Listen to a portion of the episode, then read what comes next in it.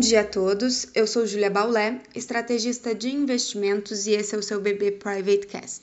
Hoje é segunda-feira, dia 26 de abril de 2021 e no exterior as bolsas apresentam sinais fracos nessa manhã, em uma semana de agenda cheia aqui no Brasil e nos Estados Unidos. Os índices futuros de Nova York operam levemente no negativo após a alta de sexta-feira e com os investidores monitorando essa semana a decisão de juros no país e a audiência de Joe Biden no Congresso, em que será apresentado o plano de famílias americanas, assim como poderá anunciar as propostas de aumento de impostos, que ganharam destaque no noticiário da semana passada.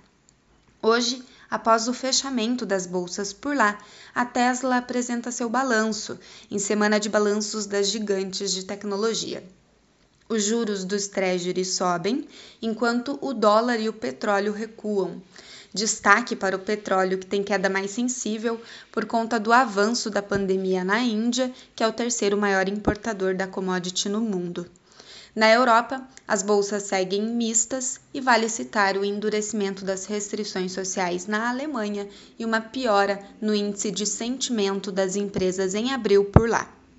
No Brasil, a declaração do presidente da Câmara de que a versão inicial do texto da reforma tributária será entregue na segunda-feira que vem pode animar os mercados que pesam o avanço da agenda de reformas pós decisão do orçamento desse ano. Está prevista também para essa semana a apresentação do relatório da MP, que define o modelo de capitalização da Eletrobras, cuja votação na Câmara estaria prevista pelo governo para ocorrer até a segunda semana do mês de maio. Os mercados, portanto, podem refletir o cenário local, mas alguma volatilidade em se tratando da última semana do mês pode ser observada, em especial no câmbio. Hoje, após o fechamento dos mercados, teremos o balanço de Vale e Smiles.